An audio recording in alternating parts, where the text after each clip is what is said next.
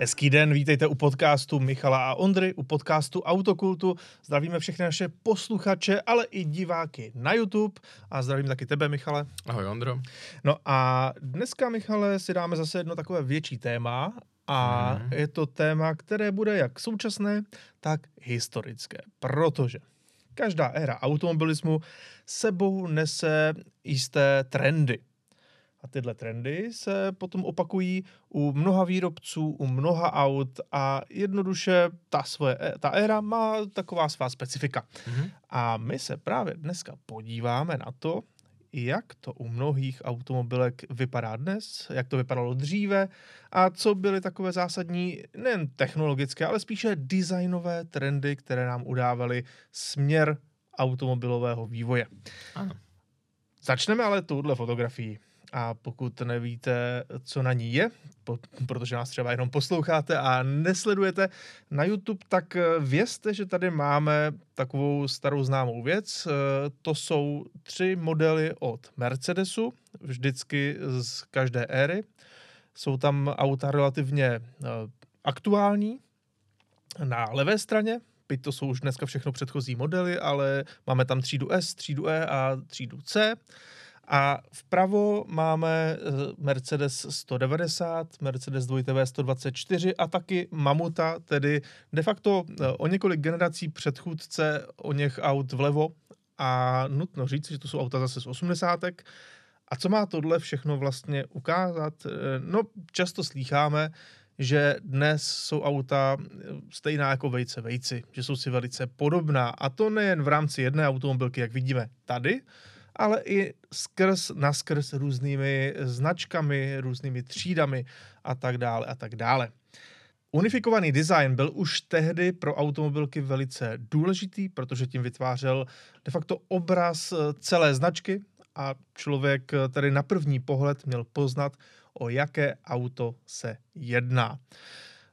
Michale, je potřeba k tomu ještě říci takovou jednu důležitou věc, že jednoduše každá ta éra má svoje, Mm-hmm. A my se nejdříve podíváme na to, co je největším trendem právě nyní. Určitě jinak, taktéž eh, naprosto s tebou souhlasím. Ty uh, časté vlastně koláže, uh, mm-hmm. plačtivé koláže na sociálních sítích, že dneska všechna auta vypadají stejně, tak s tím nesouhlasím. Uh, je to, uh, opovažuji se říct, jeden z těch fenoménů vlastně chyby vnímání, mm-hmm. protože když si postavíš třeba sedmdesátková rodinná auta, což vždycky byl v zásadě hranatý sedan vedle sebe, tak jako Opel Ascona, Ford Escort, já nevím, jako podle mě na 15-20 metrů to není jednoznačně rozeznatelné od sebe a tomu, že v rámci nějaké i třeba té tržní konvergence jsou si ta auta v těch daných třídách podobná, tomu hmm. se jaksi nedá vyhnout. Naopak se opovažuji říct, že v těch starších dobách tak třeba kupé nebyla od sedanu tak výrazně odlišena. Byla mm-hmm. to hlavně absence zadních dveří, ale ten tvar, tříprostorový tvar karosérie tam byl vždycky. Třeba počínaje tím rokem 2000 se opovažuji říct, že minimálně u těch kupé to máme barvitější a stejně tak i tím, jak postupuje technologie, a k tomu se určitě ještě vrátíme, že ano, tak ti výrobci mají více možností vlastně tvarování uh, toho materiálu a s tím uh, dosažení i toho finálního tvaru, který spotřebitel vnímá poměrně zajímavého, komplikovaného. Ano, ano. No nicméně, pojďme k tomu současnému trendu, těch hned několik. O jednom z nich už jsme tady mluvili v minulosti a to je zadní združené svítilny, tedy ten eh, ledkový pásek, který spojuje levou a, zad, a pravou zadní svítilnu. Mm-hmm. Vidíme to tady na příkladu aktuálního Porsche 911 ale podobné věci má dneska opravdu, ne že každý, ale řekl bych, že dost možná většina automobilek nabízí alespoň jeden model, který to takhle spojené do nějaké míry má. Mám asi jednu jedinou výjimku. Povídej. Maserati. Je to možné a já mám druhou, mm-hmm. Dacia. Mm, Taky mě teďka, taky mě teďka nenapadá. A, ale ono eh, no. jednoduše no. najde se to. najde se to, ale jak jsme tady říkali, uh, hodně to, ono to tomu designu obzvláště zadní části dost pomáhá, protože to opticky snižuje, je to rozšiřuje. I, mm, snižuje, rozšiřuje. Je to poměrně dramatický vizuální prvek, navíc se do toho dá přidat určitá animace, což spousta aut má. V tomhle tom ohledu si myslím, že například Audi bylo mm-hmm. poměrně průkopnické už eh, po delší dobu, a... tak přidává do těch zejména zadních svítidel různou uh, formu animace. A zase na druhou stranu já musím říct, že podobně jako v těch osmdesátkách, tam se k tomu ještě vrátíme, uh, tak tuhle v chvíli je to trošku more, protože v momentě, kdy se to vyskytuje úplně napříč tou nabídkou skoro na všech autech, ano. tak je to prvek, který je výrazně unifikuje a ve finále to činí méně zajímavým. A upřímně si myslím, že snad už jsme toho vrcholu dosáhli, protože už nevím, jako na co všechno by šlo ještě ten Unilight nadspat, tak snad se to začne zase vracet a mizet. Já si myslím, že tvůj optimismus ještě není na místě. Ne? Myslím si, že tenhle trend tady s námi ještě nějakou dobu bude a naopak se začne právě přesouvat i do těch řekněme, levnějších automobilů, mm-hmm. byť tam už to teda samozřejmě taky dost je, třeba takový Hyundai s tím má velkou zkušenost už dneska, ale, ale, ale začne se to prostě přesouvat eh, i jinam a pak to teprve, až to bude mít jako opravdu každý, tak teprve potom si myslím, Takže že to malinko vyčpí. Ještě chvilku, ještě chvilku ještě to chvilku bych tomu dal, mm. ale mm-hmm. Podobná věc se nám před pár lety začala rýsovat taky vepředu, tedy protažená světla až úplně eh, k znaku v automobilky, nebo jako v případě tady na fotce Hyundai Staria, tak tam je jednoduchý ten ledkový proužek úplně přes celou šíři karoserie. Což je věc, kterou taky dneska vídáme často a zejména pokud takhle člověk jezdí v noci v nějakých těch, řekněme, bohatších uh, místech, republiky, nebo tam, kde jezdí auta, řekněme, vyšší cenové kategorie a novější, hmm tak už to výdáš relativně často. Byť samozřejmě není to výsada jenom, eh, jak vidíme tady na Hyundai, nebo třeba na Volkswagenech elektrických a tak dále. Není to výsada, a ne, vlastně nejen elektrických, i Golf to má takové auta. Dneska Volkswagen tak, to hodně Volkswagen do toho šlape hodně, tak to není samozřejmě výsada jenom těch dražších aut, ale samozřejmě mm-hmm. u těch nových to výdáme opravdu velmi, velmi často. A já s tím mám asi osobně uh, jako nemám s tím žádný problém takhle, ale myslím si, že to bude úplně to samé jako s tím zadním združeným světlem, s tím Unilightem, nebo jak to chceme nazývat, že se to velmi rychle okouká a velice rychle se na to bude dívat jako je to nutné, je to jako hodně světla, musí to tak svítit, jo. Já jsem zvědavý, kam všude se to dostane.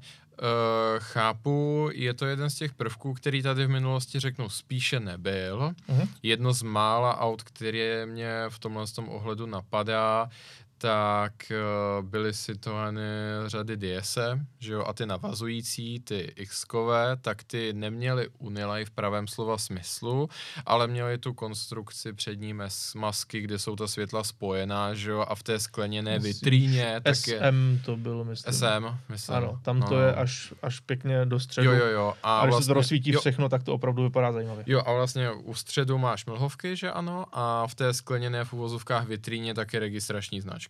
Jo. Takže to, to je jedno z mála aut, tak konec konců francouzi byli vždycky extravagantní v tomhle tom, mm-hmm. tak eh, kde mě to napadá, ale jinak eh, v tom pravém slova smyslu, to ten přední Unilight je designové novum, se opovažuji říct. Nikdy to uh, svět nevzalo takovou smrští, jako v osmdesátkách ten zadní Unilight. Mm-hmm. A chápu, je to jedna z věcí, kterou automobilky teďka na ty auta chtějí dát z toho důvodu, že je potřeba nějak naznačit tu elektrifikaci jako novou dobu, a s tím nějaký ano. zajímavý nový prvek. Což mimochodem funguje velice dobře, protože, jak možná někteří víte, tak mm-hmm. právě tady Hyundai Staria, ten používáme jako natáčecí vůz už rok a půl. Toto a dodnes, dodnes, když já někam přijedu, tak plno lidí se mě zeptá, jestli to je elektrické. Ačkoliv mm. Hyundai Staria se u nás prodává čistě jenom s naftovým motorem, což je trošku paradox s tím, jak to mm. auto vypadá. Uh, ale opravdu já s tím jako mraky lidí mi řekne, a to není, to není elektrické, nebo to je elektrické, mm. zeptají se na to. Takže očividně tenhle designový prvek se s tou elektrifikací tak nějak jako minimálně intuitivně pojí. Uh, vypadá, vypadá to tak. Hmm. Já musím říct, že víš, já, co se týče staré, tak jsem tam žertu a ptám se, jestli si přijel Cybertruckem. uh, nebo, sorry, Cybervanem. Cybervan jsem no. tomu říkal. Cybertruck je poněkud něco jiného. Ale to má taky přední Unilight. No jasně. Uh, nicméně. To musí. Uh, tady s tím Unilightem se nám pojí ještě i, nebo já vlastně ještě, abych to zhodnotil z mm-hmm. mého pohledu. Uh, taky mám obavu, Ondro, protože u toho zadku dobře, mm-hmm. ale ten výraz to, a ta, ten designový podpis, nebo taktéž designéři používají to sousloví světelný podpis, tak si myslím, že pro výraz toho auta rozlišení, co je to za značku, třídu a tak dále, je docela důležitý. A tím, mm-hmm. že tam člověk šoupne ten přední Unilight, tak se o to strašně obírá, o tu možnost to auto Eh, respektive celkově diverzifikovat, vymezit se na tom trhu ano. nějakým způsobem. A vlastně má se s tím pojí i další věc, protože co nám ten Unilight dělá, on nám tak trošku vyhání to světla dolů. No, ta hlavní. Je to tak, ale než ještě přejdeme k tomu, mám jednu takovou drobnou mm-hmm. věc, kterou bych tady chtěl vsunout a to je naopak trend, který si myslím, že od nějakého roku třeba 2005 až dosud už začíná mizet. A mm-hmm. právě za to může trošku i elektrifikace. A na té staré to taky trochu vidíme a to je obrovská maska chladiče. Mm.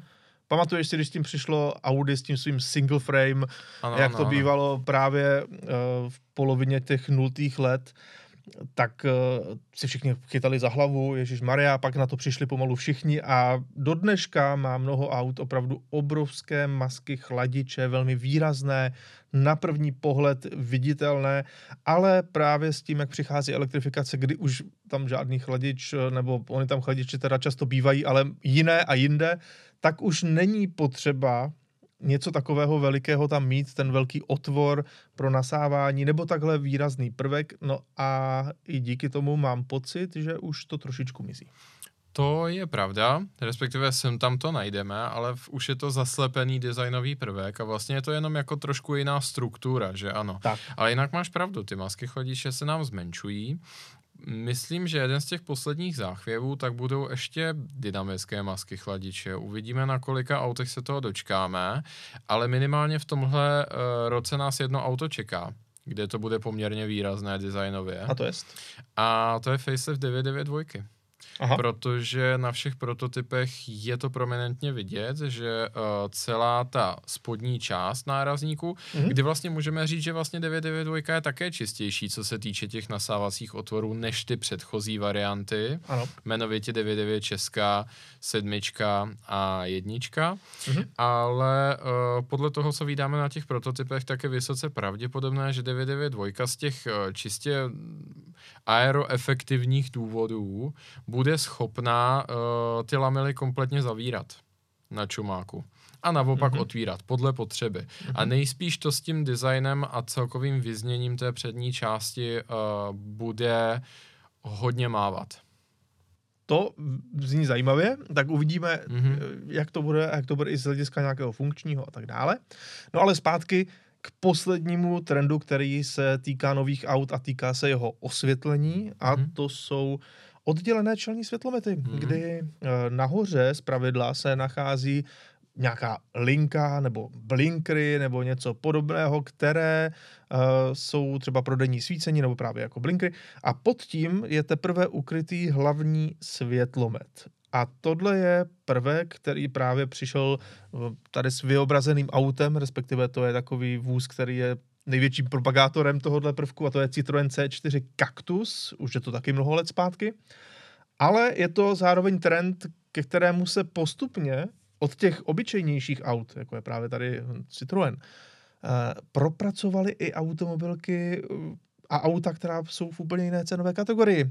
Víme, že dneska to má uh, sedmičkové BMW, respektive plno dalších bavoráků, uh, X7 a tak dále. Purosangue. Přesně tak, Nový Ferrari Macan. Purosangue, nové Porsche Macan a brzy nám na to najedou taky vozy Audi, jelikož na maskovaných mm-hmm. prototypech Uh, zejména těch elektrických verzí už je to jasně viditelné a ví se, že něco takového přijde. Takže hold, tenhle trend od Citroenu pokračuje dál a dál A kde se to zastaví, to ještě nevíme. Uvidíme, ono to souvisí s mnoha věcmi. Je to mm-hmm. bez pochyby také zvyšující se efektivita těch světlometů vůči, vůči jejich ploše.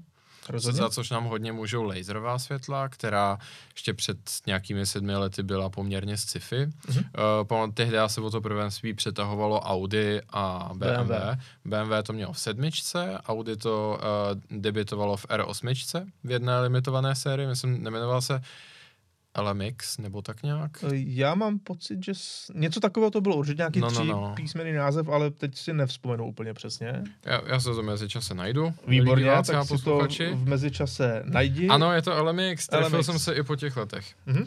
2015. Ano, ano, ano, takže laserová světla už se nám datují takhle, mm-hmm. takhle pěkně zpátky.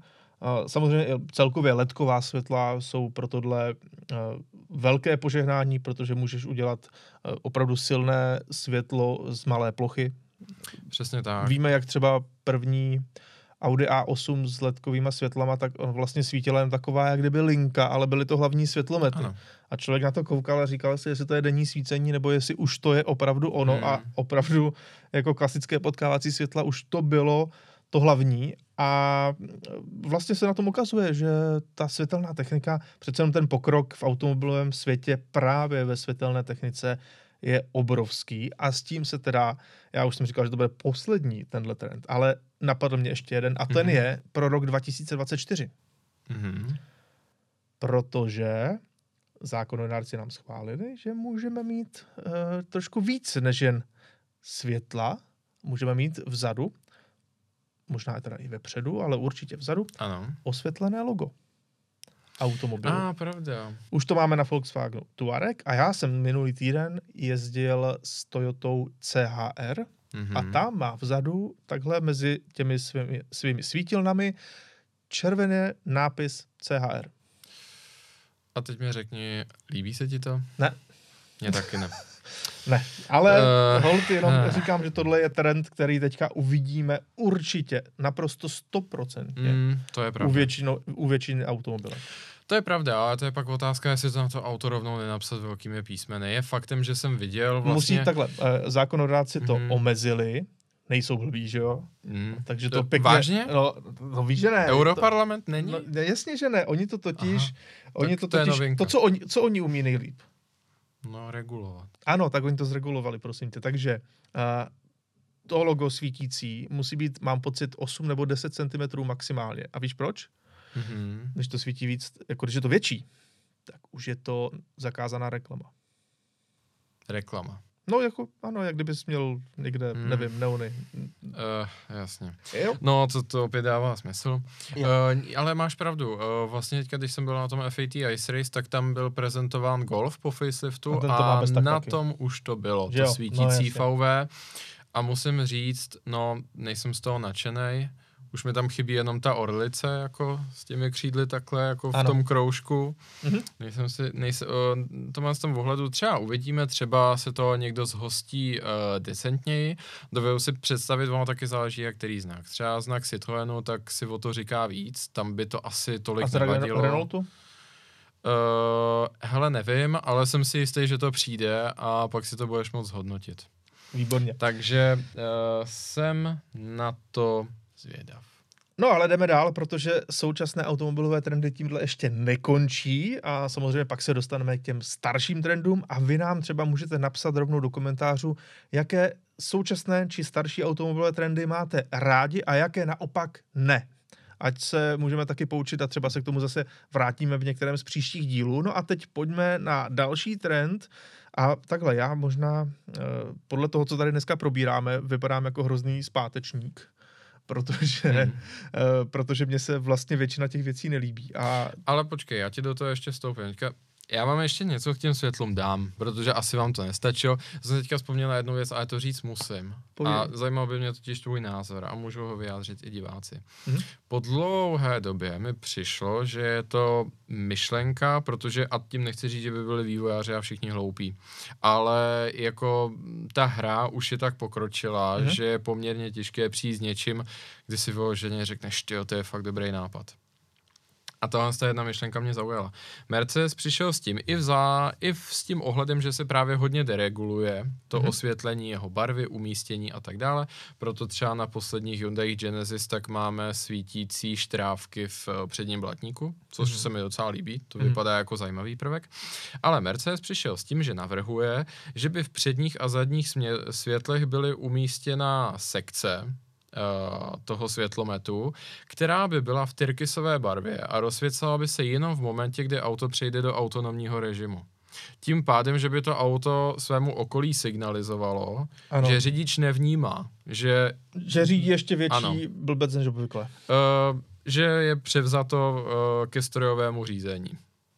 Jasně. Chápu. Nepřijde mi to úplně špatný nápad. Proč ne? Tak ve výsledku. Takhle na Slovensku zase testují brzdovku pro přední, jo, přední brzdové pro světlo. Přední brzdové světlo, aby chodci věděli, že brzdíš. Uh, to jsem viděl. Uh, mám takový pocit, že tvůrci jsou z toho možná trošku nadšenější jako než všechen ten zbytek, hmm. uh, ale ta kampaň kolem toho je poměrně masivní. Prej se s tím dostali, viděl jsem, že paní Čaputová hmm. t- má před ním predné brzdové světlo, má, je to jo. slovensky tak, jo. Na A8 alebo sedmičkovém? Ne, já jsem to tam viděl teda na Jaguaru, X-kovém SUVčku. Hmm, namontování. Jako tam v té kulatý masce uprostřed ta zelená páska, jako ta píše, musím říct. Hmm. Ale, ale ne, jako zase nechci to tolik dehonestovat. Uh, určitý, určitý smysl to má, já si asi dovedu představit, že ta relevance bude stoupat s tím, jak bude uh, v dopravě přibývat těch čistokrevných elektromobilů, protože... Co? No, ne, povídej, povídej.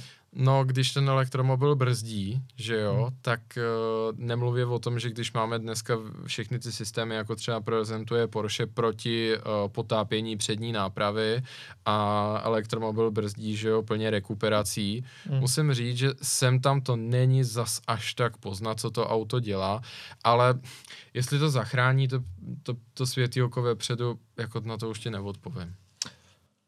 To já taky netuším, ale když už jsme u toho, tak ještě jedno osvětlení a no. to je jenom takový jako malý poznatek. Teďka jsem mm-hmm. jezdil AMGčkovým C-čkovým Mercedesem mm-hmm. a ty jejich nové Digital Lights jsou naprosto famózní. Už v tom smyslu, že když necháš ten automatický režim, kdy vykrývá ten okolní provoz, ta světla, tak za prvé už to neoslňuje očividně ani na dálnici kamiony v protisměru nic podobného, hmm. vypíná to, vidí to ty pozičky na, na, na tom, na, na vrchu kamionu a tak dále, což je super, konečně za, na mě nikdo neblikl za celou dobu ani jednou. A druhá věc je, že už konečně to není takové to tupé, že to tak jako vyřízne to auto, že jako lehce vidíš, jako, že půlka ti nesvítí, nebo ten prostředek ti nesvítí a to, a, a zbytek jo, ale opravdu ty Digital Lights už vyříznou ten obdelníček kolem toho auta a jedou s ním, takže když to auto stoupá třeba na horizontu před mm-hmm. tebou, tak ten obdelníček takhle stoupá, takhle klesá. To je a konečně jako to opravdu vypadá uh, jako technologie současného uh, tisíciletí se vším všude, že si řekneš, jo, tak tohle, tohle dává smysl. Uh, to jsem mi musel smeknout, teda to funguje naprosto skvěle. Jako to, jako to mi dělá obrovskou radost a vzhledem k tomu, že vlastně uh, vývoj, výroba osvětlení to je můj biznes, tak já si tohle hrozně užívám a musím říct, jako smekám, protože ono je to extrémně těžké. No, tohle je, je, to, ty čidla tam musí být úplně zase na jiném levelu. Hmm. Uh, to, jak to auto funguje, jak ty světla fungují, jak tam jsou ty, ty, ty malé zrcadílka, že jo, které se tam nějak uh, otáčí, které to, které to usměrňují, ten, tak to musí být neuvěřitelné. A fakt to funguje rychle, funguje to naprosto spolehlivě. Uh, konečně jsem měl ten pocit, že tím jako neobtěžuju to okolí a zároveň, že já vidím maximálně dobře, jak to jenom jde. Mm-hmm. Což mi přišlo super. Tak jo, jdeme dál. Jdeme dál, už musíme jít dál, protože Všichni další už trend, totiž. já už jsem to trošku načal, že ten další trend se mi taky nelíbí. Mm-hmm. Uh, a to jsou černá kola. Mm-hmm. Ano, v posledních letech se stalo velkým trendem, že kola jsou buď to různě dvoubarevná, ta černá je kombinovaná s nějakou chromovanou nebo uh, se stříbrnou a tak dále, anebo máme i celočerná kola mnoha, mnoho lidem se to mhm. líbí, hmm. já proti tomu nic nemám, samozřejmě eh, každý podle svého, eh, podle svého uvážení, podle své chuti, ale eh, mě osobně, víš, co mě vadí na černých kolech? Pojď. Zaniká jejich design. Naprosto. Tady to, to třeba vidíme i na té fotce, kdy já to prostě, když se to přiblížíš, když se na to podíváš zblízka, tak samozřejmě vidíš zhruba, jak ta kola jsou, ale jestli ty paprsky jsou uh, tam zahnuté mm. nějak, nebo, nebo jestli jsou prostě plné, nebo mm. co s mhm. nima je, to já tam nevidím a to mně třeba osobně přijde velká škoda, protože kola dokáží být eh, krásným prvkem auta. Já s tím naprosto souhlasím. Je to až, je to až zarážející, jak moc ta kola dělají vůči hmm. celému tomu zbytku toho vozidla. Uh, já si teďka vzpomínám a ona ta černá kola, to už je dlouho. Já si myslím, že tak kolem roku 10 tak začal ten masivní nástup. Ano. A já jsem si teďka vzpomněl, úplně si mi vytáhnul tu myšlenku jako z hlavy, to byla hluboko, hm. že si myslím, že někdy tak v roce 2015-16 to je můj odhad podle mm-hmm. nějakých dalších okolností, tak když ještě vycházel tady překlad magazínu Top Gear a kdy vlastně magazín Top Gear existoval v tom smyslu, že ta legendární trojce tam i přispívala, ano. tak tam tehdy předvedl opravdu jako argumentační akrobaci Richard Hammond. Uh, jako anglicizovaným žargonem bych se nebal to označit jako mindfuck, to, co tam předvedl. Ano. A on tvrdil, že černá kola a že se mu to nelíbí. Mm-hmm. Dal to do určité dialektiky s tím, jak předtím přímo navazující trend byla chromovaná kola, mm-hmm. což je taky pravda, mm-hmm. protože dvoutisícovky to byla chromovaná kola. Souhlasím. A, a řekl, že mu přijde, jestli to náhodou není určitá paralela s tím uh, počínajícím bojem uh, za klima, za environmentalismus a vyvodil z toho závěr, jestli se ta auta, řekněme, nestydí za ta svá kola, jestli ti designéři se, nese, jestli se ti designéři nesnaží jako celkově ten design toho auta stáhnout na té výraznosti. No, tak, takže dobře. Ale, no. Já myslím, že současná doba nám ukazuje, že ne, ne protože ne. se snaží naopak o přesný opak, aby to auto bylo hmm. co nejvýraznější. Uh, já se taky myslím, protože konec konců tohle to vyvrací fakt, že uh, nejčastěji jedna z nejoblíbenějších uh, barevných kombinací na sportovních autech je žlutá a černá, že ano. A to je naopak to přírodní schéma, co používají vosy, jedovaté žáby, jedovatí aby hadi, vidět. aby to bylo jako co nejvýraznější. Ale. Ondro, mám tady jednu věc, já s tebou jinak souhlasím. Mě udělalo radost, že t- nám tady na chvilku vyskočil trend, respektive takový velký throwback, no. protože naposledy, kdy si pamatuju, kdy byla zlatá kola cool, mm. tak bylo tak v devadesátkách a především u Japonců. No jasně. Uh, a to se vrátila teďka kolem roku 20. Já tehdy hrdě jsem si to objednal na auto. Jo, Uh, a jak, já to musím říct, že mě to jako velmi baví. Leč uh, z těch barev, co si člověk může vybrat, tak je to asi ta nejméně přirozená, protože ten materiál, z kterého je to vyrobené, tak rozhodně zlatý není. To třeba stříbrná kola, tak ano, uh, je to sice lak, ale hypoteticky by to nemusel být lak a pořád ten hliník vypadá velmi podobně, mm. že mhm. ano. Uh, nicméně, co se týče černých kol, tak pro jednu věc mám pochopení a zastání, protože je to fantastická technologická novinka a to jsou kola karbonová. No jasně, jasně. Kola karbonová, ano, jejich cena teda je zásadní pořád. Mm-hmm. Uh, a asi se to nezlepší. Nevypadá to úplně, ale jo, je to je zajímavá věc. Rozhodně snižují neodprženou hmotnost, což je, což je u fantazie. sportovních aut dosti zásadní věc. Uh, když si vzpomenu, která kola karbonová jsem viděl zblízka, viděl jsem ta na posledním Renault Sportu, že ano, na Meganu, uh, to byl vlastně, to je vlastně jediný uh, hatchback, že jo, s karbonovými koly, jestli se nepletu, Myslím si, že ano. Uh, viděl jsem samozřejmě ta Ferrari, která ano, s... Mimochodem, ta továrna, co vyrábí tahle karbonová kola, tak je dodává jak pro Renault, tak pro Ferrari. Věřím, ono jich nebude tolik. Ne. Uh, konec, jo, ale jedna je americká, tu právě nosí, že jo, Shelby 350, mm-hmm. a mhm. to myslím, že tady máme i na fotografii. Jo, to je a jediné, jediné, co je zajímavé, předpokládám, že ten Renault to také měl, že možná taková zajímavost pro diváky, že uh, karbonová kola mají svým způsobem omezenou životnost a třeba Ferrari 488 Pista, tak má v palubním počítači jako jednu chybovou hlášku, ne vyměňte pneumatiky, ale vyměňte kola. A to je ten fakt, že a teď nebudeme zabíhat do přehnaného detailu, jakým způsobem se ta kola vyrábí a z kolika částí, tak ta kola v sobě mají uh, jistý detekční materiál, mhm. který je kolem dokola toho rávku uvnitř. Je za normálních okolností oranžový, ale za předpokladu, že ta provozní teplota kol, ne pneumatik, ne vzduchu vevnitř, ale hmm. těch kol, překročí určitou hranici, tak se ta kola už jakoby přestávají být soudržná, nejsou nadále bezpečná a ty teplotní senzory, které v těch kolech jsou a normálně hlídají i ten tlak, tak to vyhodnotí, to auto zadá hlášku, jděte do servisu, vyměňte kola a finálně to potvrzuje změna barvy toho detekčního proužku uvnitř toho rávku.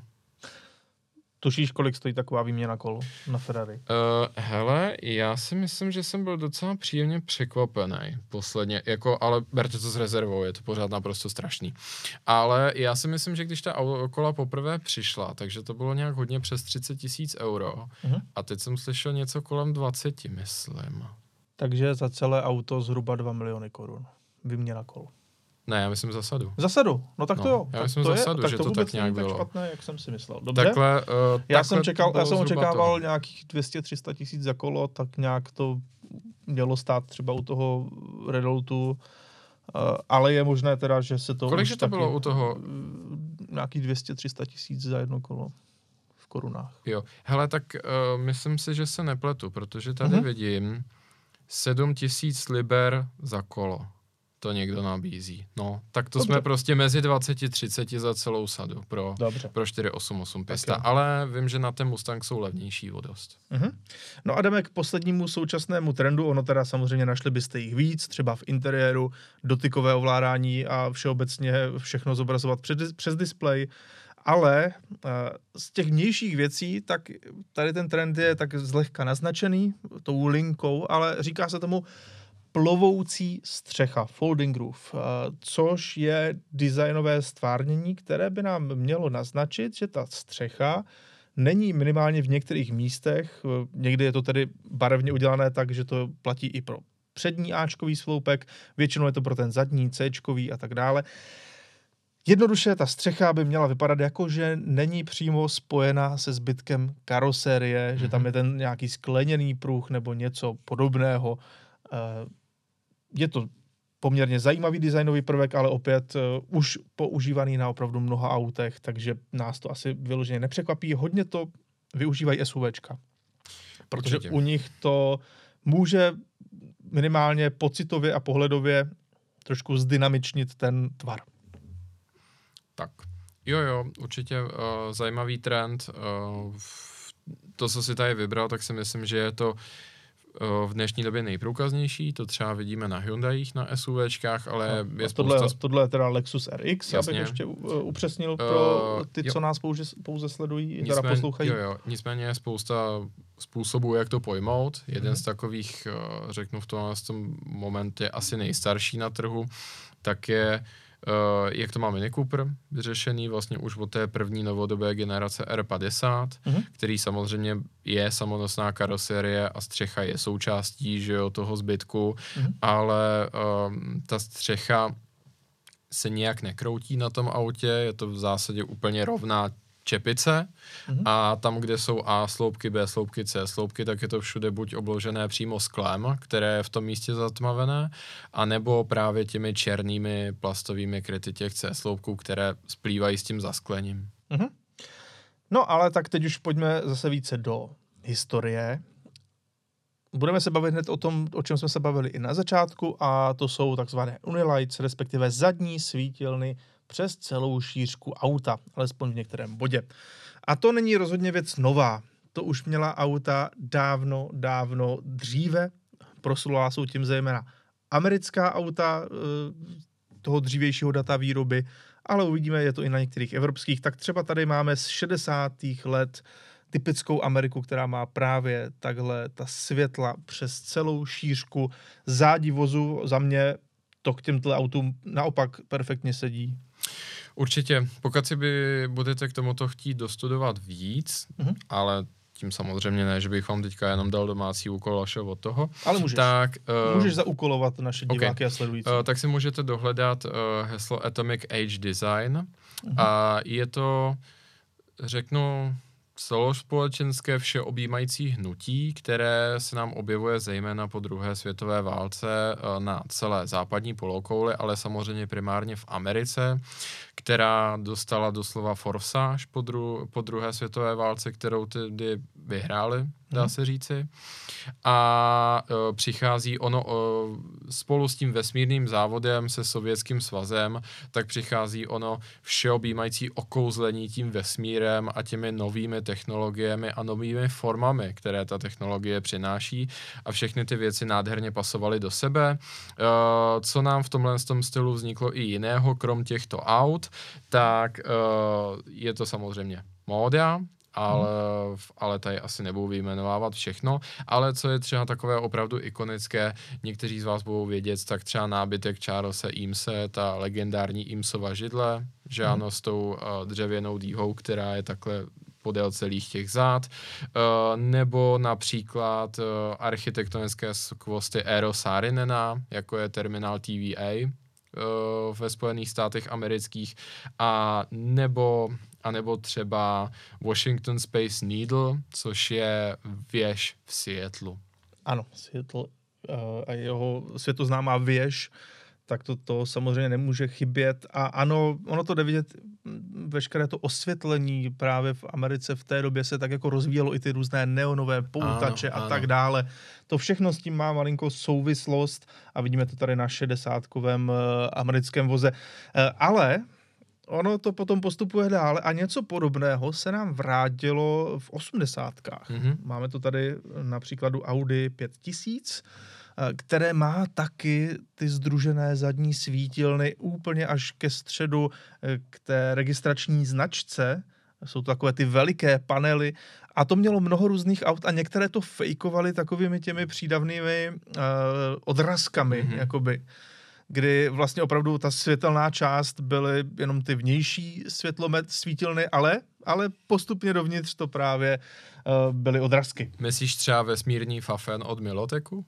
Samozřejmě. Eh, na, te, na tenhle trend museli reagovat i poctiví úpravci, samozřejmě u nás s lehkým spožděním, protože mm-hmm. tohle už uh, bylo spíše v začátkem devadesátek, ale jo, jasně, proč ne? samozřejmě i, i tuneři se chtěli vyrovnat eh, tomu, co, co zrovna frčelo.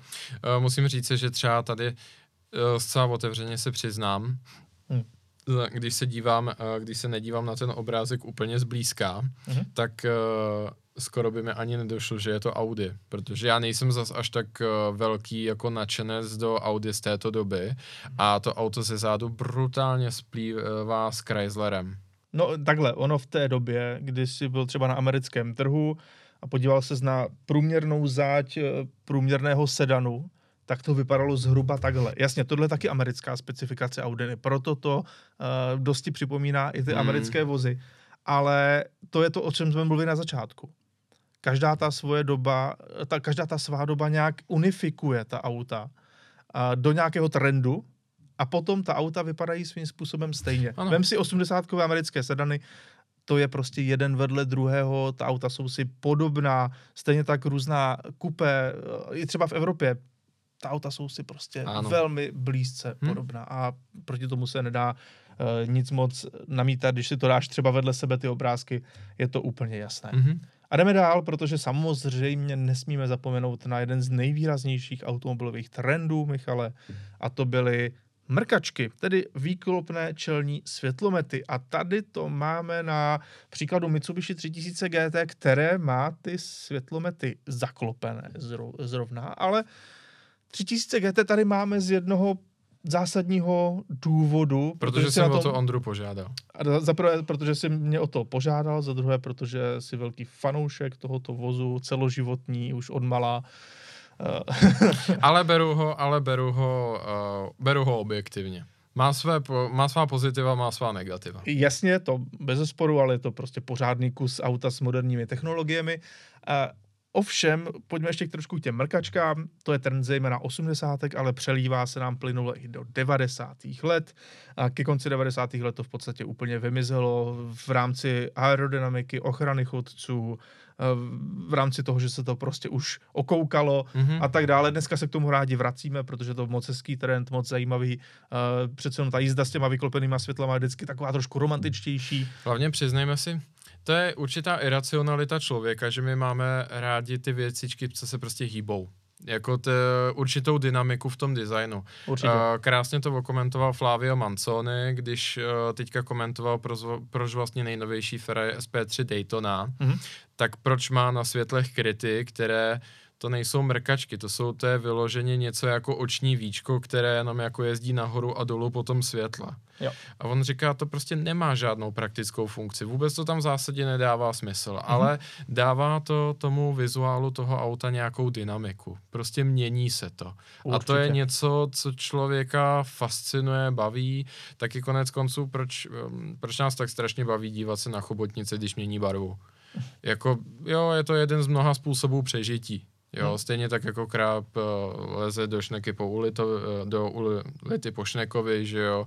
Je to, ale prostě nás to strašně baví, protože je v tom nějaká ta, nějaká ta změna. Jinak, jak říkáš, uh, klapačky teda zabily primárně, ono, zaváděno to bylo paradoxně hlavně kvůli aerodynamice. Mm-hmm.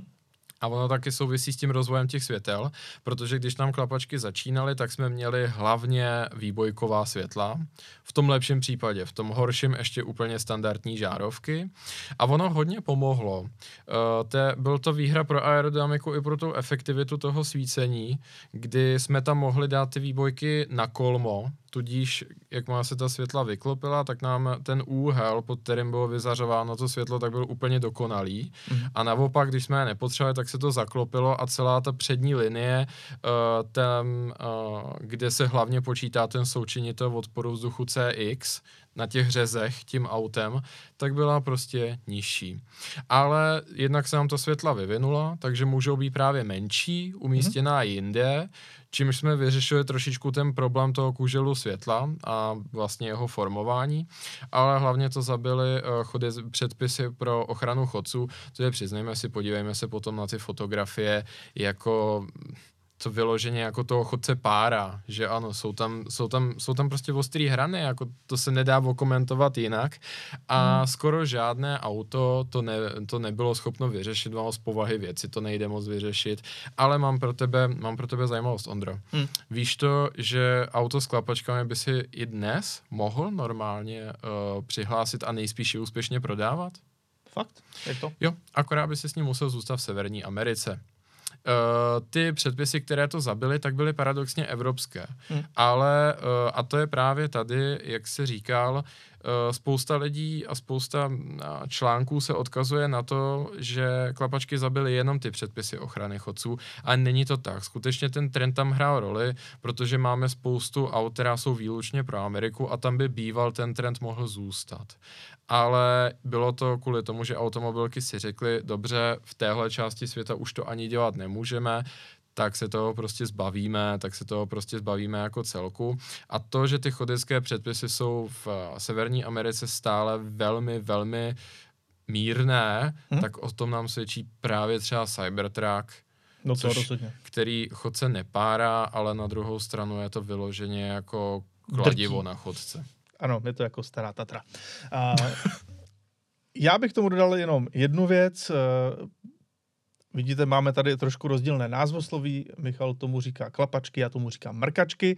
Takže nám napište do komentářů tým mrkačky nebo tým klapačky, jo. co používáte vy, vy, protože mě to třeba zajímá, já jsem to nikdy neslyšel, ne. ten tvůj výraz. E, třeba jsem sám, jo, nevím. A dobře, tak tam napiš třeba ty do komentářů potom, jo. že si tým klapačky sám.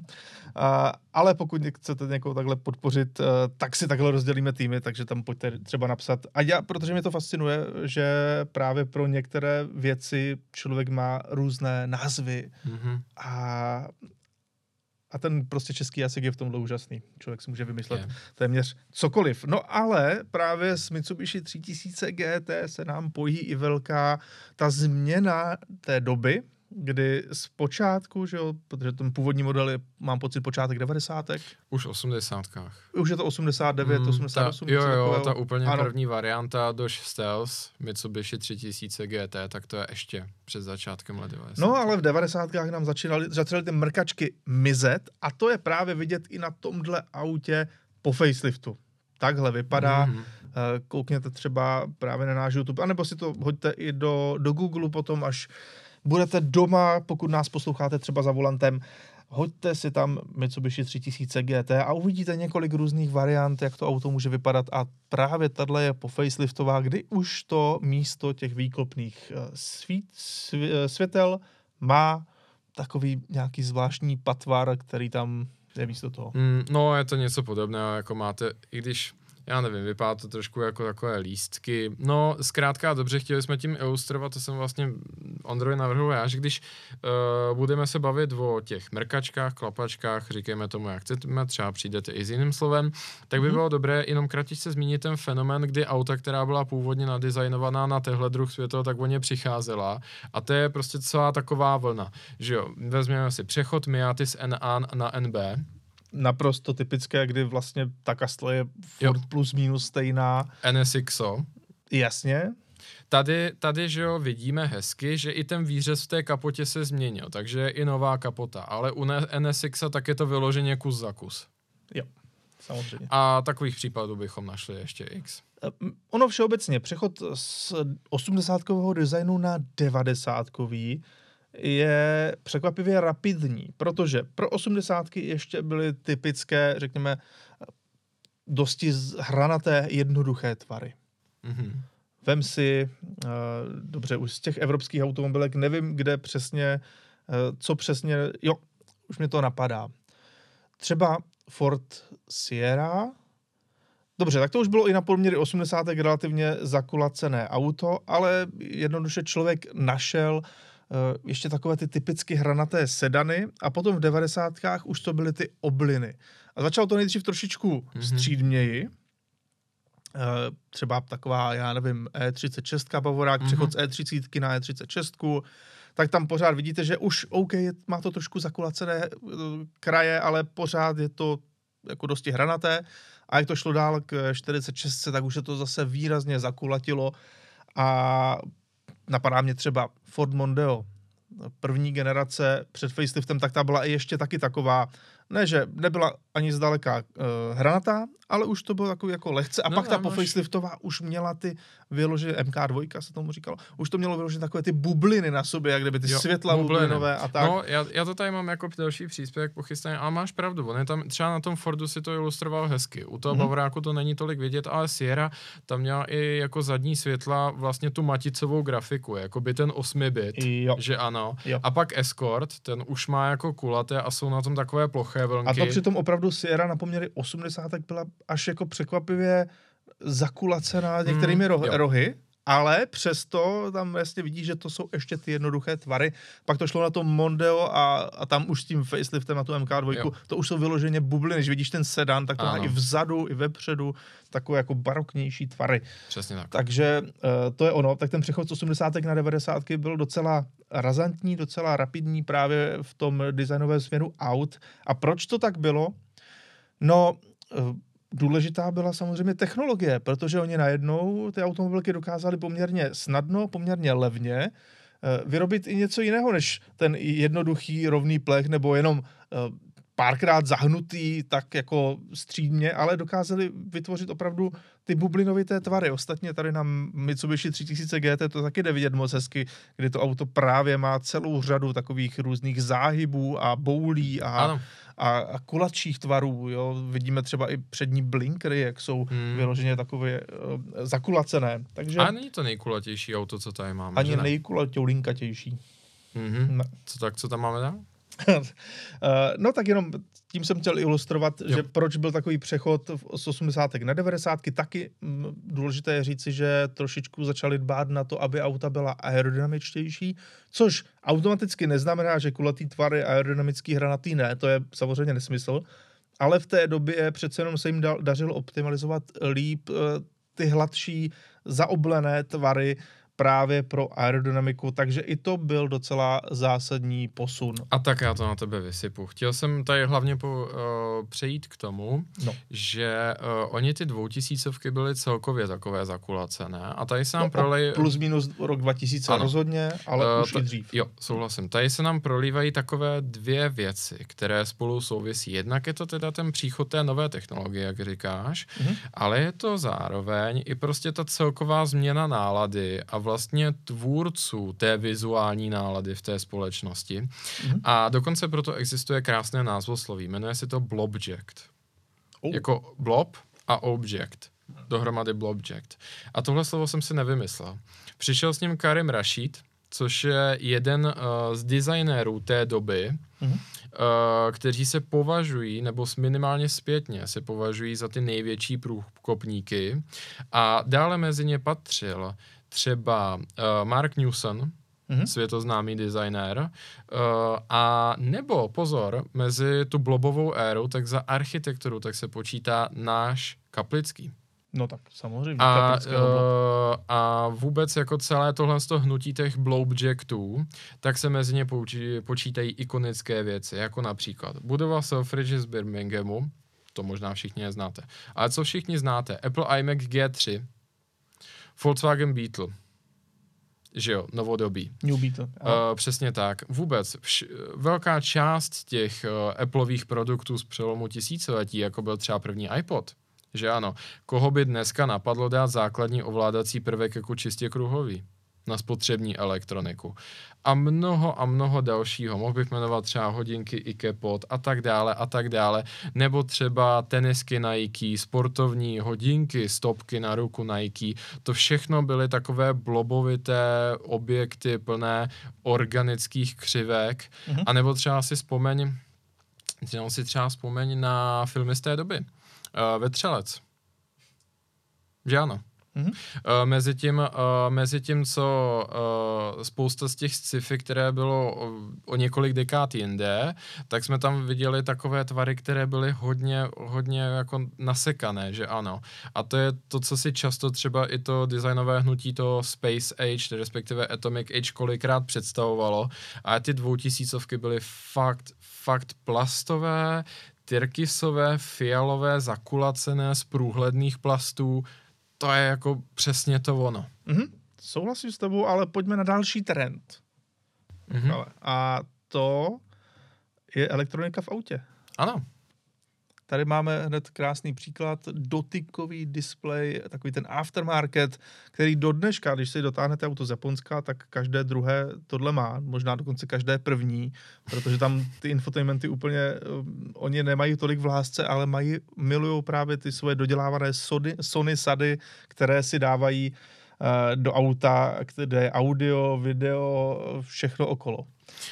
Je to přesně tak, tak eh, to už jsme vlastně teďka naznačili. Uh, ta technika Uh, přehrávající disky, mm. uh, obecně za to pracující s, s digitálními médii, místo pásky a hlavně uh, systémy zobrazování, uživatelské rozhraní v tom pravém slova smyslu digitální, jak ho dneska známe. První um, LCD displeje pro spotřebitele, že jo, mhm. celobarevné první dotykáče a tak dále. A prostě chtěli jsme tady vybrat něco opravdu ikonického a to se opovažuji říct, že byla tahle aftermarket, jednodinová rádia, připomeňme, jednodinové rádio je to tenké, no, že jo? Ten tenký obdelníček. No, normovaný rozměr, dvoudinové je to vyšší mm. a u těch jednodinových tak právě bylo typické eh, zejména pro ten japonský trh, anebo pro ty bohatší v Česku a v Evropě a v Americe, tak pořizovat tyhle ty jednotky od Sony, Pioneeru a tak dále, kde byl ten motorizovaný displej. Ano, kdy vlastně se odklopila ta čelní část a mm-hmm. z útrop palubní desky vyjel ten displej. Mimochodem, jaká je to teda doba? Tohle jsou dvoutisícovky? To jsou rané dvoutisícovky, no. Uh, řekl bych, Mohli bychom to datovat 2000 až 2010, budeme velkorysejší kolem roku 2010 a tohle je trend, který nám zmizel a mhm. opovažuji se říct, že už se prostě nikdy nevrátí, protože potom už ty infotainmenty celkově převzaly automobilky a dneska už je to pevná část toho auta, ano. kterou si prostě objednáš a hotovo. Jako do toho se nesahá. Ani ten interiér není udělaný, aby se do toho dalo sáhnout. Dalším trendem, který se týká spíše, řekl bych, 90. let, možná i částečně 80. jak kdy, tak jsou výrazné polepy na autě. Hmm. Tady to máme na uh, jedné z variant uh, Suzuki Vitara, tohle je tady uh, od americké značky Geo. Geo. Ano. Uh, no tady to vidíme, výrazné barvy, výrazné lakování, ale hlavně třeba ta nálepka 4x4 na boku. U nás v Česku taky jsme měli Felicia Trumf, že jo, mělo to nějaké... Já jsem si tady našel, já jsem si tady našel ty limitované edice toho uh, favoritu. Favoritu, no jasně. Mm, maraton. Ano, ano. Silverline, Sportline, Greenline. Ano, eh, ano. Obzvlášť, ano, ta Sportline byla ikonická, jak na auto vlastně libovolný barvy, tak přišel ten fialový proužek podél toho auta. Vzpomínáš si na to? Co je tvoje oblíbený? Um, já mám rád Blackline. Tak to se ani nevybavuju, musím říct. Je to teda. černé to auto, kdybys to netušil. Uh, vážně. No, opravdu. A Dobře. Eh, každopádně, co jsem chtěl tím naznačit, tak opravdu různé polepy už přímo od automobilky, tak byly pro tuhle dobu typické. Dneska to najdeš maximálně, že máš třeba nějaké sportovní auto, a máš tam nějaký, nějakou nálepku, mm-hmm. že jo, mhm. já to teďka uh, znám třeba z našeho dlouhodobě testovaného Renaultu Megane Ultime, anebo je to, nevím, Porsche 911 v nějakých uh, variantách, kde si můžeš ty nálepky takhle objednat, ale dřív to bylo častější, byly to třeba menší, ale byly to takové ty funky nálepky. Jak to vidíš tady? Uh, ta 4x4 vyobrazená v mhm. modro, fialové s růžovou. Jsou přesně ty barvy tak a k tomu ještě takový jako ten šplíchanec, jako že to jde od kol, že to je to bahno, jo, že, jo, jo, jo, jo, že to prostě bylo extra cool, tak to je jednoduše devadesátková záležitost se vším všude. Šplíchanec. To ano. Je, to je dobrá, to je, to je dobrý názvosloví, to je, to je ono. Bloby až plíchance. Bloby až plíchance, to jsou devadesátky. Každé. Ale jdeme dál, protože 90. Eh, léta a přelom právě i milénia tak další věcí, co bylo pro eh, tuhle dobu typické v automobilovém průmyslu. A my na to vzpomínáme taky proto, že přece jenom to už jsou věci, které jsme trošku zažili, takže pro nás je to trošku bližší. Samozřejmě starší ročníky budou třeba vzpomínat na to, co bylo v 70. a 80. Mm-hmm. Tak eh, takovým trendem bylo retro přece. Tady vidíme třeba Volkswagen New Beetle, ale celá ta retro, retro line amerických aut, Chrysler PT Cruiser, uh, Chevrolet SSR. Chevrolet SSR, pak uh, Pontiac. Uh, Prowler myslíš? Ale to je Plymouth. To je Plymouth, Pla- Prowler, samozřejmě. To je masakr.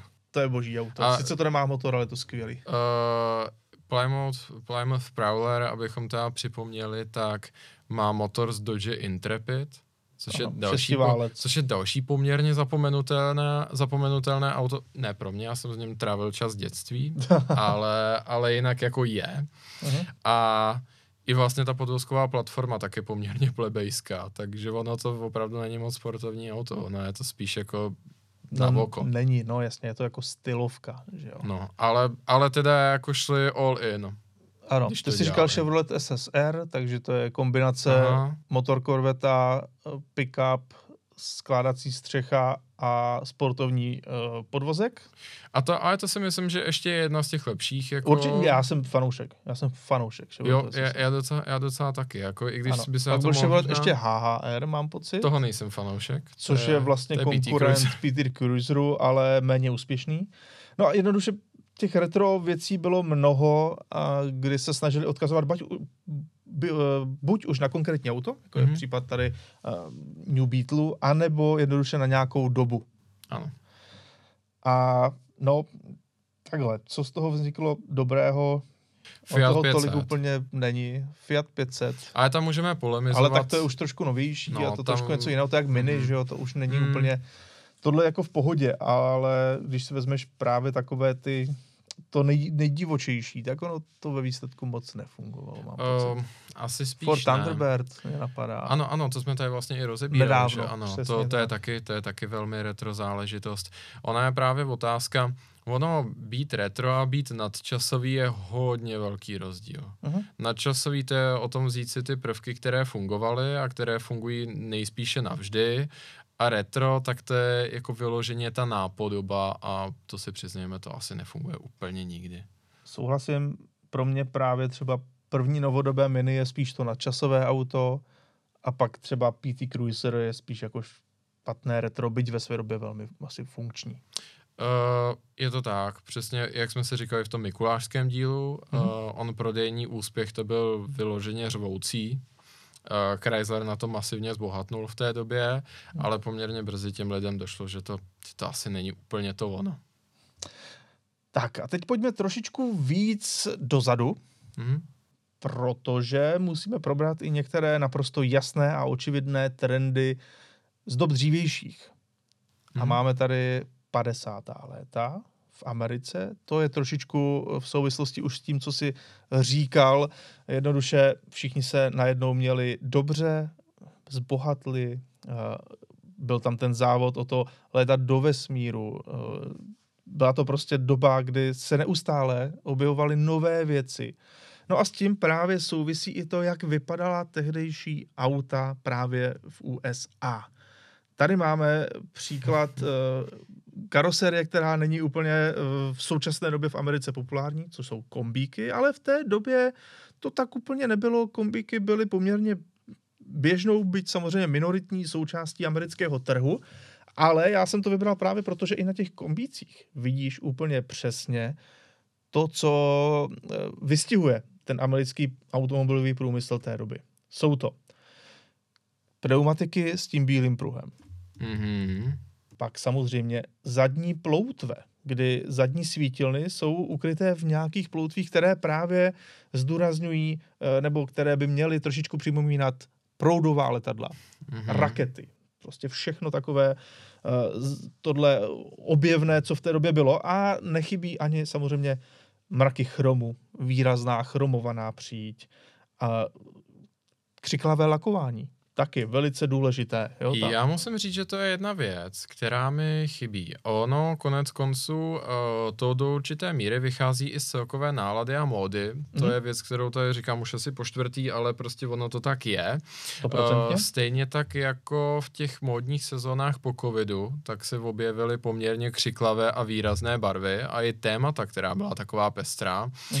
tak se dá říci, že na té, v, té západní Evropě celkově prostě po té druhé světové válce tak lidé hledali něco trošku veselějšího. Vybavíme si i ty dobové plagáty těch rozesmátých dívek na Vespách, že jo, všechny Vespy taky jako pestrobarevné, myslím tím samozřejmě skuter Piaggio Vespa mm-hmm. a já musím říct, že v mnoha ohledech mi tohle to chybí. Dneska, a to není žádné tajemství, přes 80% automobilové produkce je šedá, bílá, černá a všechno mezi tím. Metalíza, nemetalíza, nebudeme teďka úplně rozlišovat, páč to je vlastně jedno. Mm-hmm. Ale uh, jako barva barevná barva vyloženě, tak, uh, tak, tam, tak tam docela chybí. Za mě je to trošičku dané i tím, jak ta auta jsou designovaná a jak vypadají, protože tak jednoduše, kdyby si vzal plno moderních aut a nastříkali do barev, které tady třeba máš, což je světle modrá u jednoho kombíku a pak křiklavě červená v kombinaci s bílou u toho druhého, tak ta auta budou vypadat tak nějak jako směšně. Zase na druhou stranu já si myslím, že si to musí zkusit. Protože... No ale musí se tomu podle mě přizpůsobit vlastně celkový design toho auta tak nějak od začátku a i dneska si myslím, že na některých autech to funguje. Jsou auta, která vyloženě si říkají o to, aby byla křiklavá a vypadají tak mnohem lépe. Mně třeba, já nevím, jaký říct správně příklad. Napadá mě třeba právě Fiat 500, ale dobře, to, to je, to je, tak tam to, to je jako jasné, ale třeba i takový Volkswagen třeba T-Roc vypadá mnohem líp, když má dvojbarevnou karoserii a nějakou hmm. křiklavější barvu, než když je to auto šedé. A nebo jo, Taková já, auta pořád hmm. jsou, ale ne v té úplně, málo kde to v té běžné produkci. Já musím říct, já a doufám, že to bude třeba diváky bavit, já ti, Ondro, asi budu muset oponovat, protože máš pravdu, ne každý design snese všechno, mm-hmm. ale já jak tak přemýšlím tak z obou stran, jako téhle řeky, tak dovedu jako dát příklady, to podle mě vypadá dobře, ale je to subjektivní. Dobře. Třeba Oktávka je typický, typický usedlý manažerský sedán, prostě stříbrný, bílý, černý a tak dále, ale já musím říct, že já jsem velký fanoušek té jedovaté zelené. Dobře, Jako v přijde mi, tomhle že to nevypadá špatně. malinko teďka si spolu zanotujeme, protože uh, Škoda Superb, Mhm. tak když jsi měl Laurina Clement, tak jsi Ano. měl individual barvy. Jo, to mě hrozně, já jsem jednou zkoušel konfigurátor Škodovky a teďka jsem tam, a tam viděl těch, těch individual 60 barev je odstínů. opravdu hodně a velmi zajímavé. A občas to potkáš právě Jo. jako na, na silnici a mu, nutno říci, že hned to vypadá jako zajímavě. Já jsem teda, to jsem fanoušek, to se přiznám, že individual barvy na Superbu, Jo. samozřejmě ne všechny jsou nějak eh, nádherné, ale mnoho z nich opravdu umí ano. to auto hezky osvěžit. Třeba, máš pravdu. Uh, to, mě, to mě tehdy úplně vyrazilo, teď, když jsem si to poprvé zkusil a, zjist, a zarazilo mě, že právě na Superb se v paletě nabízely snad tři růžové, různé tři růžové. Mhm. To mi řekni, který jiný auto to má, jo. To bylo úplně, to bylo úplně jako když prostě přijdeš do Porsche Exclusive a vyklopíš jim tam těch 30 tisíc euro, jo. Přitom ta Škodovka to dávala v zásadě zadarmo. Stejně tak v Českém Brodě pravidelně potkávám, tam stojí Superb, No. který je v zeleno-žlutý metalíze, kterou jsem jak těživ neviděl. Snad jediný auto, který mě napadá, tak je Porsche a Peridot Green Metallic. Velmi No. podobně to vypadá. A to auto vypadá prostě fantasticky, nemůžu si pomoct, vesele. Já bych tě na to ještě malinko právě přitakal i v tom, že uh, co mám zprávy z českého BMW, Mhm. tak individual barvy jsou teďka velmi, velmi populární. Hmm, jo. A opravdu tam je ta paleta taky obrovská. A právě v Česku se lidi úplně nebojí takhle dobře. trošičku, trošičku se do toho vrhnout, trošičku zaexperimentovat a dát si nějakou zajímavější Jo. barvu. Takže v tomhle ohledu na tom naše cesty nejsou úplně špatně. A, v tom, a z té druhé strany jsem zase chtěl říct, pak když tu máme takový ten retro moderní design, nebo respektive s trošičku jako nádechem klasického, jako je Roma Ferrari, anebo Ferrari 296 současné, tak třeba 296 taky v křiklavé zelené za mě vypadá fantasticky. Azurová je nádherná, i oranžová je hezká, což v obvykle Ferrari fakt strašně nesluší. Mhm. V těch barvách, které navazují na Dino, ze 70. tak mi přijde, že to auto vypadá fakt dobře. Takže opovažuji se říci, že lidé, lidi, kupujte pestrá auta, jako fakt, bude to hezčí všechno tady kolem a myslím si, že je spíš výjimkou jako auto, které vypadá jako ohavně. Ale hm, jedna mě napadla, je třeba faktem, že jako limitový Hyundai Staria si asi neumím představit. Hold, prostě k některým autům to nesedí. Hmm. To, Hmm. to tak je. Ale napadlo mě tady, když si tady mluvil o kombících v Americe, tak neuvěřitelný kotrmelec z těch 50. směrem do 60. a 70. let, tak byly takzvané Woody Wagons. No jasně, jasně, jasně, jasně, jasně. Ano, kdy potom vlastně mm, už to žádné dřevo nebylo na těch bocích. Ono původně samozřejmě na těch uh, prapůvodních Woody Wagons, které jsou, já nevím, teďka mě neberte za slovo, ale myslím, že to je klidně 30. 40. léta, Mhm. eh, kde to opravdu bylo dřevěné obložení toho boku auta, tak postupně se z toho stala taková ta, to plastové dřevo, tam, tam Mhm. dávali. Vinyl. Ano, ano, to tam dávali na ten bok a to už eh, jako nebylo úplně ono, byť takhle zpětně i to mi přijde zajímavé. Jenom pro ty vás, který uh, neví, o čem mluvíme, prostě v 60. 70. letech, tak se na kombících předtím, než definitivně jako zemřeli v Americe, začal objevovat dřevěné obložení, a to z boku a ze zádu. A právě buď falešné typicky, Mhm. mm-hmm. anebo někdy i reálné, a to včetně volištování, jako palubek na které to lemovali kolem dokola. A to pro mě je třeba úplně jako nepochopitelný kotrmelec, jak jsme se z těch 50. let a aut, která mají ploutve a oslavovali raketoplán, rakety Saturn V Ano. a vynález teflonu. A vypadaly takhle ex, jako extravagantně Jo. a zároveň jako zajímavě. Jak jsme se dostali k tomu, že ten kombík jako obložili dřevem. A on už vlastně i byl takový jako unilý, že jo, Jo. designově. Často ty kombíky měly prostě jednoduchá oválná přední světla a Hmm. jednoduché nárazníky a, a to už byl jako silný kontrast k tomu, co vidíme tady právě na fotce z těch 50. Jo. let. Dobře, ale Michale, ještě jednou se vrátíme do současnosti Mhm. naposledy dneska a to je takový trend, který opět se nám úplně možná nelíbí, možná pro někoho to klidně i dává smysl, třeba už mladší Uvidíme. generace, eh, která teďka zrovna dostala řidičák, tak z toho bude nadšená.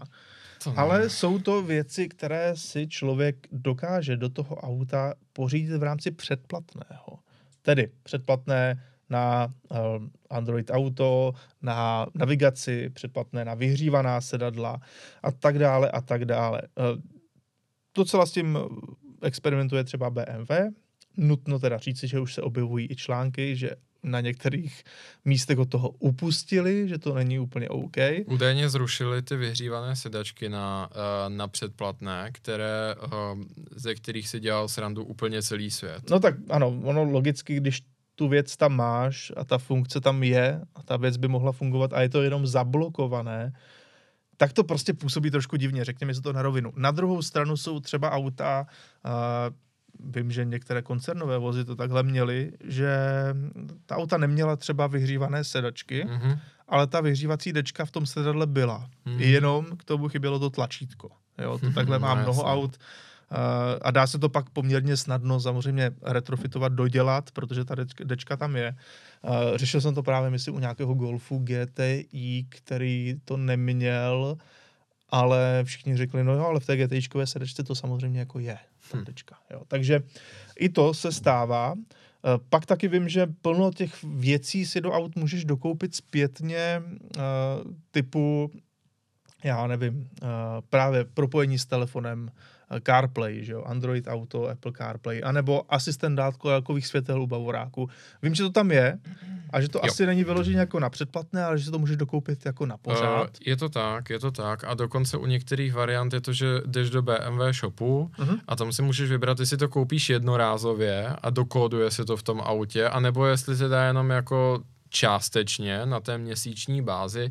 uh, snažil jsem se najít, našel jsem tady několik průzkumů, jestli to lidi baví, nebaví, nebo jestli jim je to jedno. Uh-huh. A představ si, každý ten průzkum vyšel úplně jinak. Ono to záleží roz... dost, koho se ptají Přesně a kde. Přesně tak, a kde. Uh, jak vidno, tak u spousty lidí v Severní Americe mladších, tak jim to třeba nevadilo, uh-huh. ale pak jsem koukal, že ten vzorek toho obyvatelstva, že byl se dočas uh, do určité míry kryl s uživateli aut uh, těch uh, sharingových. Jasně, jo, takže jasně. podle mě vadný vzorek. Prostě. Mm. To mm, jako do toho mohlo zanést tehle zmatek. A někde to zase vyšlo, jako že se tomu ty lidi vysmáli a že jim to přišlo jako hrozně negativní image pro tu automobilku, která to dělá, protože nemůže, prostě nebudeme chodit kolem horké koše. Tady právě vadí to, jakkoliv ten rozdíl je relativně malý, že ano, ale těm lidem prostě vadí a mě by to taky vadilo a tobě to taky vadí. Ten princip, že ty víš, že to v tom autě je, ale že to prostě nemůže fungovat. Hmm. Jo, protože jako to není zaplacené v ten moment. Ty víš, že to tam je. Spíš jako to je taková jako zvláštní otázka tohle celé, tady tahle, tahle věc. Spíš člověk by jako očekával, samozřejmě, když si něco koupí, tak to tam je, když si to nekoupí, tak to tam není, ale když si to nekoupí, ono to tam je, ale jenom to nefunguje, tak je to no takový, právě. Eh, takový zvláštní samozřejmě. Na druhou stranu, tak asi si to člověk může stále koupit jako jednorázově, když se zaškrtává no, v ceníku u toho nového auta, jo, to zase musíme brát v potaz ale já taky, já tomu nerozumím třeba, proč vůbec hmm. se někdo o něco takové, takového snaží, ale třeba jo. to má nějaký hlubší význam a třeba to právě sedí současné nové generaci, která je zvyklá si všechno nějak předplácet. Podle, vypadá to, že asi úplně ne. Spousta automobilek o to ustupuje docela výrazně. Hmm. Uh, nejvtipnější výměna mi přišla, kdy marketingový manažer Mercedesu snad pro Severní Ameriku tak se vysmál těm vyhřívaným sedačkám u BMW a někdo mu připomněl, že pro model EQS se dá na, pří, na té uh, bázi předplatného koupit, či naopak deaktivovat natáčení zadní nápravy a pardon, jako to je vyloženě trapný. Protože jo, když, to jsem někde viděl, ano. Protože když už tam ty velmi drahé elektromagnetické aktuátory jsou, tak jako proč? No je to jako kdybys měl, uh, já nevím, jako kdybys měl v telefonu něco jako velmi drahou aplikaci a ty si ji nepoužíval. No spíš jinými slovy, jako kdyby se měl prostě telefon, který má čočky ze zádu, takže ty mm-hmm. víš, že tam jsou. A to je, to je jako, já chápu, připomeňme si, proč to takhle je, protože někdy je opravdu levnější neštěpit tu výrobu a ty výrobní kroky a prostě to do toho auta nasázet všechno. Ale upřímně se domnívám, že jako vyhodit ten prvek natáčení zadní nápravy, tak by fakt mohlo být levnější, spíše, než ho tam Spíše dát. ta náprava je díky tomu složitější. Ano, výrazně, výrazně. A, a ty potom, kdybys měl řešit nějaký servis té zadní nápravy po nějakých letech, tak ti to vlastně vyjde dráž, když je tam to natáčení. Mm. A když teda to natáčení nepoužíváš, ale zároveň potom jako ti hrozí ano. to, že ti to vyjde dráž v nějakém tom, tak to mm. nedává žádný smysl. To už je jako do nebe volající tohle. Tak, ale pojďme to trošku odlehčit, protože na závěr tady máme trendy, které si všichni moc dobře pamatujeme. Michale, i ty si hlásil svůj vůz do známého pořadu na MTV Pimp My Ride. Je to uh, tak, ne. Já věřím tomu, že ano, protože musíme si Já projít... v té době žádné auto neměl já to myslel samozřejmě obrazně, já kdyby si to velice přál, kdyby tam, kdyby oni přijeli, že Exhibit by přijel tady jo. do, eh, do středních Čech a eh, pěkně by tě ty vytunil jo. nějaký Fiat Doblo a, z vaší firmy. Jo, a dali by mi akvárium do hlavových opěrek. Nebo no jasně. Něco, nebo no něco jasně. podobně užitečného. Ale přiznám se, že jako, jako dítě, tak jsem čekal na satelitním vysílání, že jo, až, uh, až nastane ta hodina, protože on se tam nějak promítal ten časový posun i když to byla evropská varianta MTV. A na naší televizi, to jsme tehdy měli projekční televizor. To je taky naprosto bizarní a jako písky času zavátá technologie. No. Nebo zabíjat, to by bylo další 20 ani minut. nepamatuju, co to je, takže v pohodě. No to si představ, že tam v té televizi byl malinkatá obrazovka, kde si vzadu, která se promítala na plastovou desku, která byla jako ta přední část toho zobrazovače a typicky to byl vlastně, to byl předobraz LCDček a LEDek a byl to způsob, jak z malinkatýho LCDčka dostat fakt velký obraz a byla to fakt šílenost. A bylo to, to v době, kdy jste měli Dodge Interpret. Uh, ne, Dodge Intrepid jsme už v té době neměli, myslím, a, ale měli jsme, tu, měli jsme tu projekční televizi. To je místo toho. Ano, jo, jo, ale, ale uh, táta to uměl opravovat a díky tomu jsme to měli, jako tohle tu věc. Jinak to bylo fakt, fakt velmi obskurní záležitost. Hmm. V Česku se toho prodalo minimum. Byl to v zásadě spíš kus nábytku, protože to byla obrovská Almara dutá, že ano. A hlavně to vypadalo bizarně, když to bylo vypnuté, protože prostě ta přední část, tak si úplně viděl, že to není obrazovka skleněná nebo z toho materiálu, jako máš dneska LCD display, ale takového něco úplně jiného. Hmm. A bylo to na tom hrozně vidět, že je to jako projekce ze zádu. A na tom jsem právě čekal, až nastoupí ta legendární znělka a exhibit nějakému nešťastníkovi promění jeho Nissan Altima z něčeho ve skrze použitelného na něco naprosto nepoužitelného. Jo, no a tím se dostáváme k trendu, který není vyloženě trend daný automobilkami, trend u standardní sériové produkce, ale samozřejmě eh, v novém miléniu zejména a potom v těch nultých a částečně i v těch dalších desátých letech tak frčel tuning, ale jakože hodně. Jakože si každý doma dělal ten svůj body kit na favorita a na Peugeot 205 aby pak jel na tuning show a tam to všem natřel. No mimoňský války samozřejmě. Přesně třeba na mimoňské války. Tam to všem ukázal a tady máme prostě typické příklady tuningu. Máme tady Lambodors na uh, Cadillacu Escalade. Samozřejmě tohle není ukázka v Česku, jako tohle si v Česku nemohli lidé dovolit obvykle v té Ale tak době. samozřejmě ti cenami ocenění tuneři už podle mě dospěli časem i do tohohle. Ano, to jo, ale nebyl to ten mainstream. Mainstream ne. byly Civicy, CRX, to si myslím, že snad jako snad všechny CRX na našem území museli jako s tím jako zahřvat na tuning, Musí si tak tuning. myslím. Je to dost možné. No další, další trend, co tady vidíme, jsou spinnery, tady ta kola, ano. kdy... boží. Ano, Michal to miluje. Uh, jsou, to, jsou, to, jsou to kola, kdy vlastně se točí nezávisle na, na otáčkách kola, se točí ty poklice na nich, nebo jak to říct, ty paprsky, že jo. jo fascinující záležitost. Já miluji to propojenost prostě s tou kulturou jako celkem, protože to není, to není náhoda, že spinnery, a kdy byly nejpopulárnější, tak se zároveň prolínají s tím, kdy subžánr hip-hopu jménem crunk no. byl, že jo, nejpopulárnější a prostě, který mimo jiné vzniknul v jižních státech USA mm-hmm. a který byl charakterizován takovým opravdu jako primitivníma rytmama a jako rychlým, jo. tím tím a nebyl to jakoby ten gangster rap, ke kterým uh, spíš inklinovali ty sedmičkové bavoráky, mm. ale bylo to takový ten party rap, jo, rychlejší a šlo o to, aby se to všechno blejskalo, aby to bylo výrazný, aby to bylo rychlý, hlasitý a k tomu ty spinnery prostě tak nádherně fungujou, jo. Prostě, sorry, když se na to auto podíváš, tak a mi byl řekni. to baleárský pumping? Ne, uh, jo a mimo jiné přišel jsem na to, co je to baleárský pumping. Už vím, vím z čeho to máte. Ano, uh, výborně. Ty jsi viděl uh, tenhle film, jo? Nebo... Ne, já se, ne, neviděl jsem tenhle film, ale já jsem zjistil, že jako takhle se jmenuje jeden track z toho, z té české hry uh, pro rozšířenou realitu. No to je možné. Uh, Michale, uh, Saš nebo Chicane. Uh, tak, to, tak to vůbec nevím, odkud dobře, to máš ty. To, dobře, to, to, to je uh, legendární film, který ti někdy pustím Aha, tady dobře. před uh, příštím natáčením podcastu. to nevím, jestli bych měl chtít, jo. Ale prostě na, na tohle auto se podíváš a jako upřímně mi řekni, jako tohle auto je víc Tupaka nebo Ludacris? Tak tohle je podle mě Ludacris 100%. No samozřejmě, no, jasný, protože ano, Ondro, i prostě poznáš, poznáš jako ano, pocitově, já, že tohle... Města, přesně, to že to, uh, jo, jo, že tohle je prostě krank. Ano, souhlasím. No a pojďme teda ale ještě na víc typickou věc. Chromovaná kola, výrazný bodykit, neony a samozřejmě křídlo M3 zrcátka. Jasně. Důležitá tunerská záležitost. M3 Klíčová. zrcátka, naprosto klíčová věc.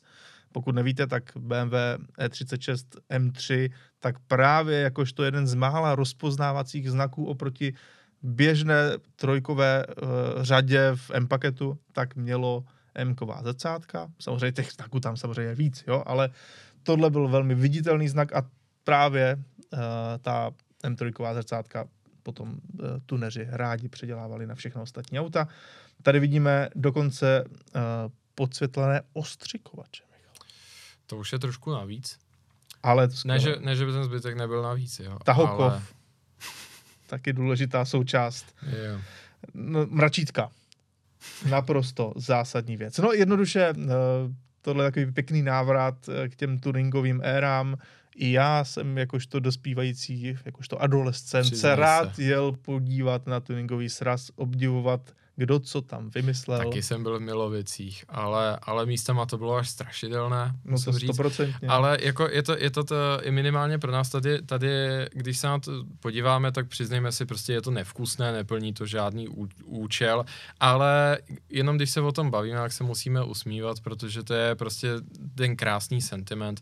Určitě si vybavíš, uh, jak byl uh, Tuning magazín, že jo? Ano. Tak v tom byly a dvou až čtyř stránka, kde byly ty jedno jednotlivé díly i s těmi cenami, že jo, a mohli si si prostě objednat domů ještě před uh, nějakým masivním rozšířením e-shopu mm. a byly tam třeba, že jo, právě mračítka na Opel Omega B, že jo. A to bylo pro ty, kteří to chtěli řešit spíš tím plastovým mračítkem, než tím, že si navařili kus kapoty. Ano, samozřejmě. Protáhli prostě, si kapotu. Jo, to je, pro, to je to je prostě jako ten sentiment z toho úplně stříká, jako člověk si nemůže pomoct, než se smát, věřím, že jako vy diváci a posluchači to třeba budete mít stejně.